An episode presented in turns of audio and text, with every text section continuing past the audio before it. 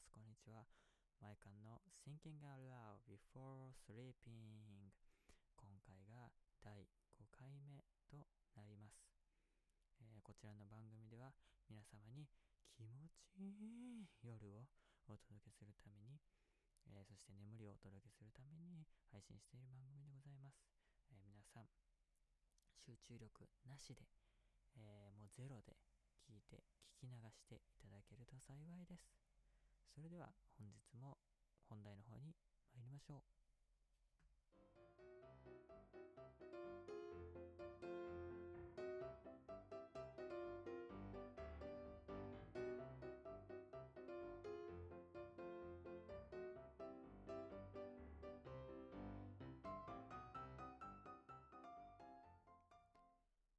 はい、今回のテーマは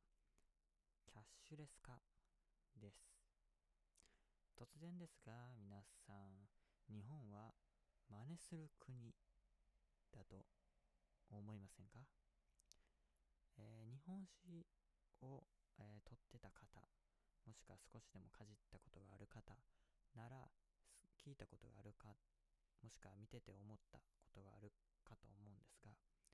日本っていうのは結構外国から来る文化とか、物とかを、結構取り入れてる国だみたいな感じで習ったことがあると思います。そのいわゆる外国からの波というものが来ておりまして、その一つが、キャッシュレス化だと僕は思ってるんですけど、キャッシュレス化の波が押し寄せています。で、広がってきています。そうですね。昨年の2019年の、10月からですね、日本ではですね、キャッシュレス消費者還元制度ですかね、というものが、始まっております。消費税引き上げ後の、なんていうんですかね、こう需要が落ち込んでしまう、消費が落ち込んでしまうのを、和らげる、少しでも和らげるためにキャッシュレスで、決済する、お支払いをする、っていうのことになれば、これだけの、パーセント、お金というかね、パーセント分が返ってきますよっていう、制度ですよね。これが今年の6月末までやっている制度で、事業でございます。皆さんキャッシュレス化してますでしょうか？一般的によく言われるのは、日本は結構キャッシュレス化が遅れていると。やっぱり他国に比べて、特にお隣の韓国とかですね、そういうところと比べるとやっぱりまだまだカードとか、なんかそういったもので払える場所がちょっと少ないと。僕もね、海外に行ったこともあるんですけど、やっぱり海外の方がそういうキャッシュレスの手段で払える場所が多いかなというのは実際に経験はしています。で、今回はそのキャッシュレス化の事業ですね、これについて今一度皆さんでちょっと確認、皆さんというか僕が確認して、皆さんでもう一回おさらいというかね、そういうものをちょっとしたいなと思ってるんですけど、まずこのキャッシュレスの事業ですね、何が円かと言いますと、この対象の期間内ですね、だから10月から6月末までの間で、対象の店舗、皆さんね、街中歩いてたら赤い張り紙みたいな見たことあると思うんですけど、その対象店舗で、キャッシュレスで払った場合、最大で 5% 分のポイントが返ってくると。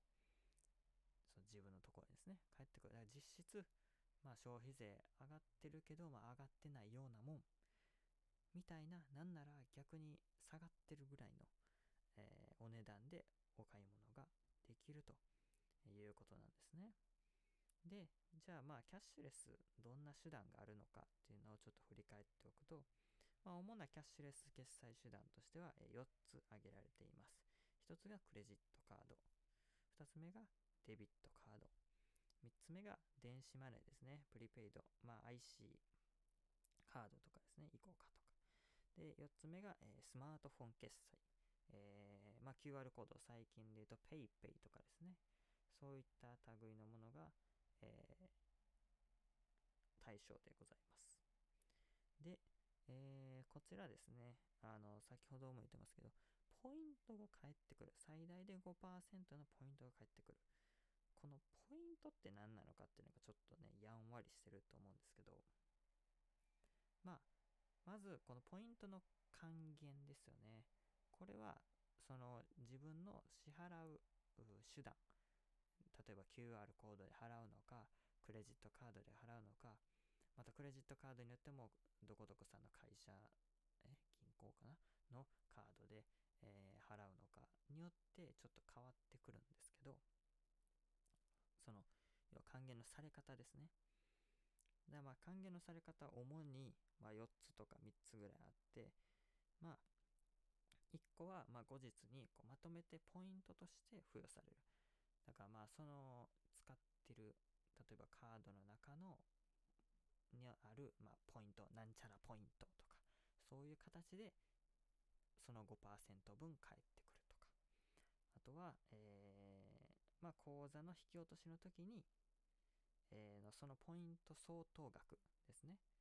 分を、請求額から相殺してくれる、だからその支払い日にピュッと引いてくれるっていう分とか、あとは口座にポイント相当額を振り込んでくれるもの、だからもう払った時、まあ後日かな、後日に、その分のポイント 5% 分のポイントがピュッと返ってくる、振り込まれるとか、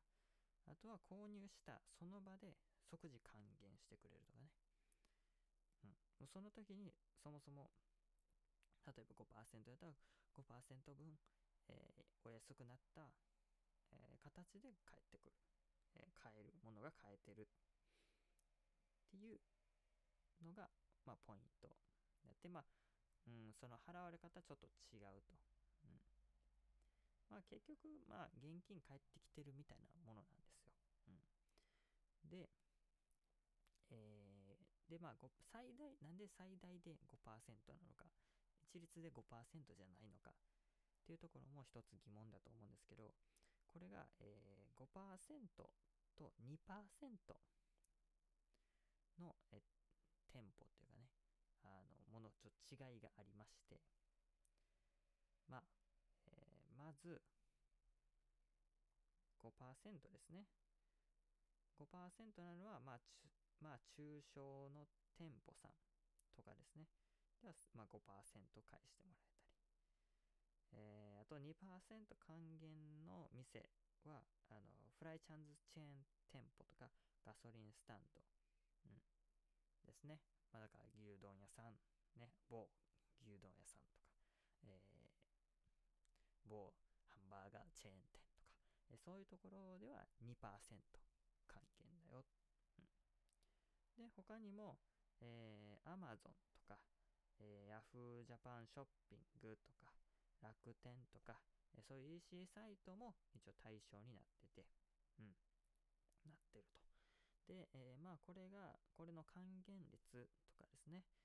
対象決済手段とかはまあ、調べていただけるとですね、店頭のポスターに加えて調べていただけると地図アプリとかホームページとかでも分かるということなんで、まあ、気になる方は実際に調べられてはいかがでしょうかという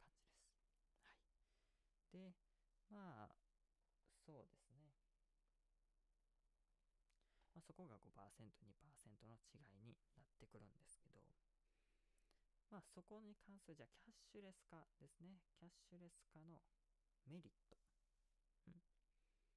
メリットを少し、ここにも書いてありますので、お話ししたいと思うんですけども、まあ書いてあるでね、ちょろろっと調べたものを見てるだけなんですけど、はい、まあキャッシュレス化ですね、どういうとこで使えるかというと、まず公共交通機関乗るときですよね。これは結構皆さん多くの方が持ってらっしゃると思うんですけど、まあイコカとかスイカとかですかね、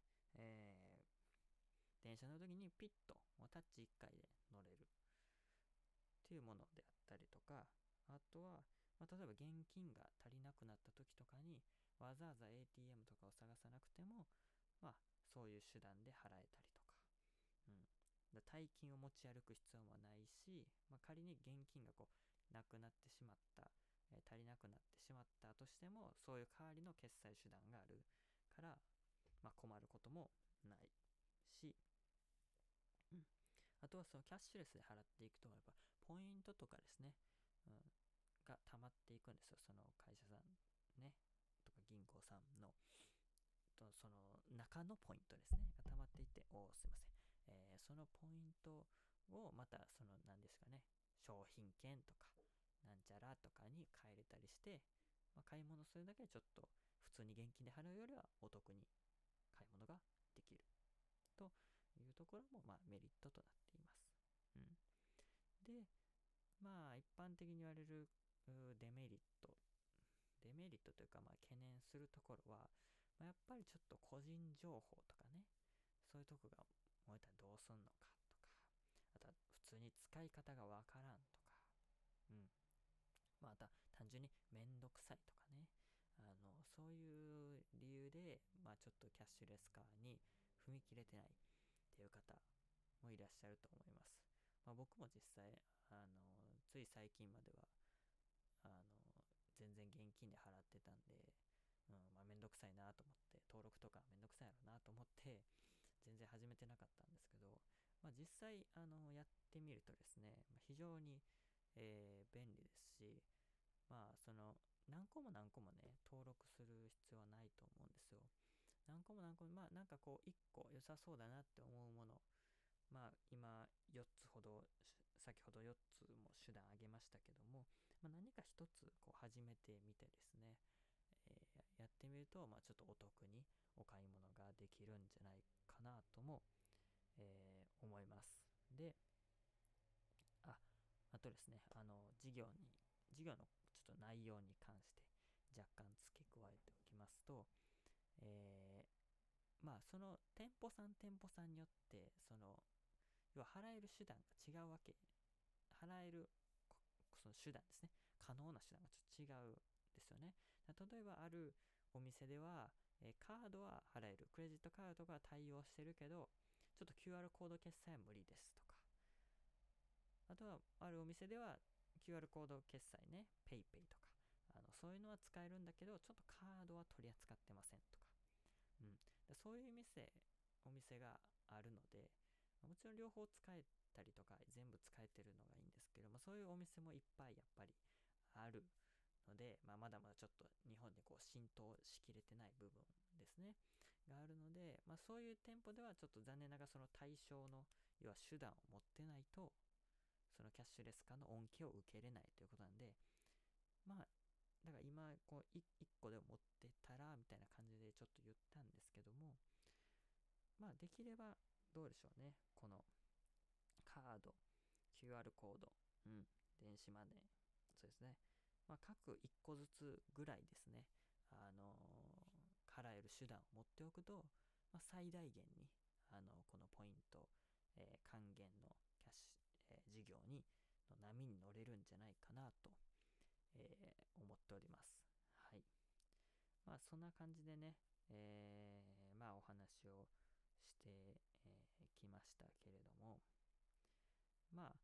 そうですね、まあ日本はやっぱりどんどん外国からの文化というかね、そういうものを取り入れて、でそれをなんかうまく日本の文化に落とし込んで、うん。やってきた国だと思うんですよね。まあ、例えば漢字とかにしても中国からやってきたものを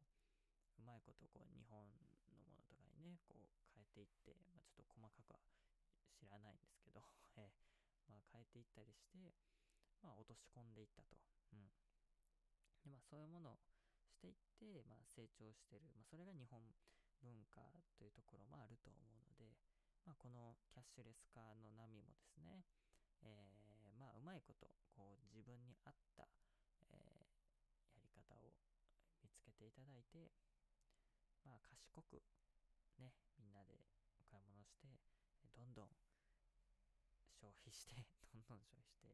して言いましょうみたいなね。はい。まあ、貯金もしたいですけどね。貯金もしたいんですけど、まあ、使うとこでは使って、まあね、やっぱお金、まあ、使わないと意味がないかなって最近ちょっと思い始めてまして、まあ、その使わないといけないかなっていうほど全然お金ないんですけど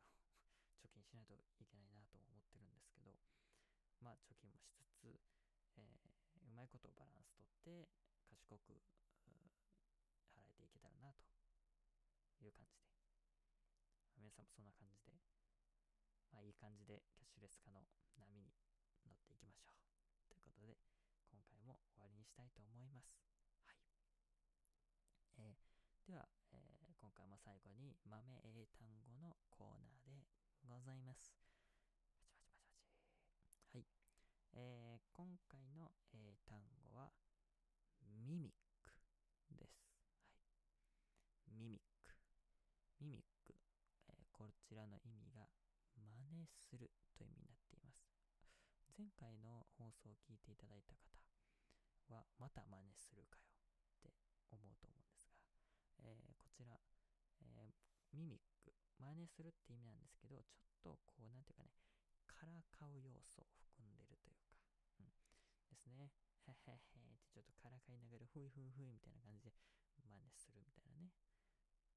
ていうニュアンスがちょっと含まれているっていう違いがあるそうです。ミミック、綴りが MIMICK です。こちらの単語ぜひ使いながらやって、キャッシュレス化もやっていきながらいけたらいいなと思います。そしたら皆さん